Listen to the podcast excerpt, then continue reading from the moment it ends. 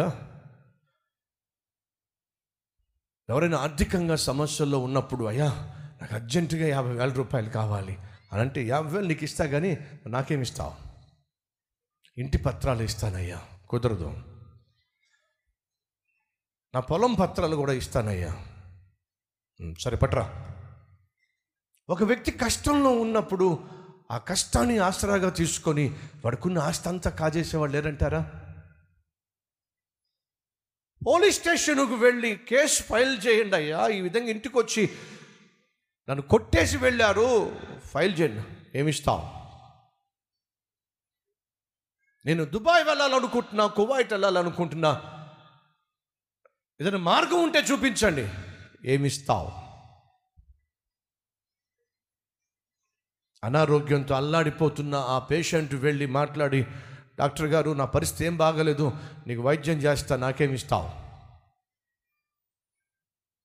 నా పరిస్థితి బాగోలేదండి. నా తల్లి నా తండ్రి వృద్ధాప్యానికి వచ్చేసారు తమ్ముడిని చదివించుకోవాలి చెల్లి పెళ్ళి చేయాలి ఉద్యోగం లేక అల్లాడిపోతున్నాను. దయచేసి ఉద్యోగం విషయంలో కాస్త కన్సిడర్ చేయండి. నీకు ఉద్యోగం ఇస్తాను కానీ నువ్వు నాకేమి ఇస్తావు? ఆరు సంవత్సరాలుగా పనిచేస్తున్నాను ఇప్పటిదాకా జీతం పెంచలేదు ఇప్పటిదాకా ప్రమోషన్ కాలేదు. దయచేసి ప్రమోషన్ నాకు ఎంతో అవసరం. ఇవ్వండి నీకు ప్రమోషన్ ఇస్తా. నాకేమిస్తావు ఎదుటి వానికి ఏదైనా అవసరం ఉంటే ఎదుటి వానికి ఏదైనా కష్టం ఉంటే ఆ కష్టాన్ని తీర్చగలిగిన ఆ అవసరానికి జవాబు ఇవ్వగలిగిన స్థానంలో ఉన్నవాడు ఈరోజు ఏం చేస్తున్నాడో తెలుసా? నాకేమిస్తావు ప్రమోషన్ ఇస్తా. నాతో వస్తావా? ఉద్యోగం ఇస్తా. నాతో పడుకుంటావా?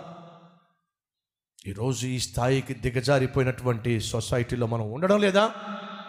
అడుగుతున్నా మన మధ్య ఎవడైనా ఉన్నాడా? ఎదుటి వానికున్న కష్టాన్ని అవకాశంగా తీసుకొని తనకున్న దాన్ని స్వతంత్రించుకోవాలి స్వాధీనపరచుకోవాలి ఆశించేవాడు ఎవడైనా ఉన్నాడా? జాగ్రత్త. అది మంచి బుద్ధి కానే కాదండి. నిన్నటి వరకు బాగుండే. నిన్నటి వరకు ఆత్మీయంగా ఉండే.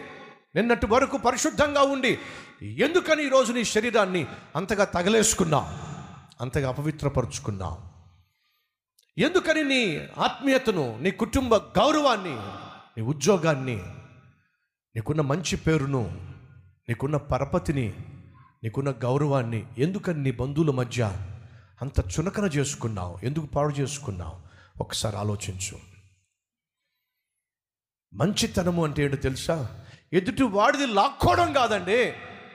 ఎదుటి వాడికి ఉన్న అవసరాన్ని క్యాష్ చేసుకోవడం కాదండి మంచితనం అంటే. ఎదుటి వాడికి ఉన్న అవసరాన్ని అర్థం చేసుకొని మనం చేయగలిగింది చేసినప్పుడే రెట్టింపు ఆశీర్వాదాన్ని మనం చూడగలుగుతాం. జాగ్రత్త. నీలో స్వార్థం పెరిగినప్పుడు నీలో పాపం పెరిగినప్పుడు అవసరంలో ఉన్నటువంటి ఎదుటివానికి పట్టెడు మెతుకులు కూడా పెట్టలేవు. ఏది చేయాలన్నా నాకేమొస్తుంది అనే హీనమైన మనస్సు కలిగి ఉంటాం. ఈరోజు మన మధ్య ఎవరైనా ఉన్నారా? రెట్టింపు ఆశీర్వాదం నాకు కావాలి. మంచితనము ద్వారా. అన్నవారు ఉన్నట్లయితే మీ హస్తాన్ని చూపిస్తారా?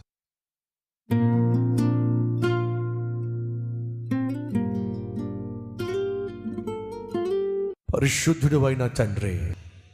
అలాగే ఒకప్పుడు బాగుండి ఇప్పుడు మారిపోయినటువంటి స్థితిలో ఎవరైనా ఉన్నట్లయితే ఒకప్పుడు పరిశుద్ధంగా యథార్థంగా నీతిగా నీకు బహు దగ్గరగా చూపించి ఇప్పుడు నాయన పాపానికి లోకానికి శాపానికి నీచమైన కార్యాలకు తావిచ్చి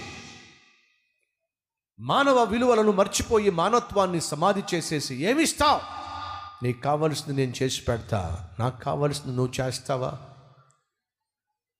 ఎంత దారుణం ప్రభా ఈ స్వార్థపూరితమైన పాపభరితమైన జీవితం నుంచి మమ్మల్ని విడిపించి నిస్వార్థముతో ఎదుటివానికి ఉన్న అవసరంలో పాలు పంచుకోగలిగిన మంచి మనస్సును నీ మనస్సును మాకు దయచేయమని అలా జీవించే భాగ్యాన్ని ఇవ్వమని యేసు నామం పేరట వేడుకుంటున్నాం తండ్రి.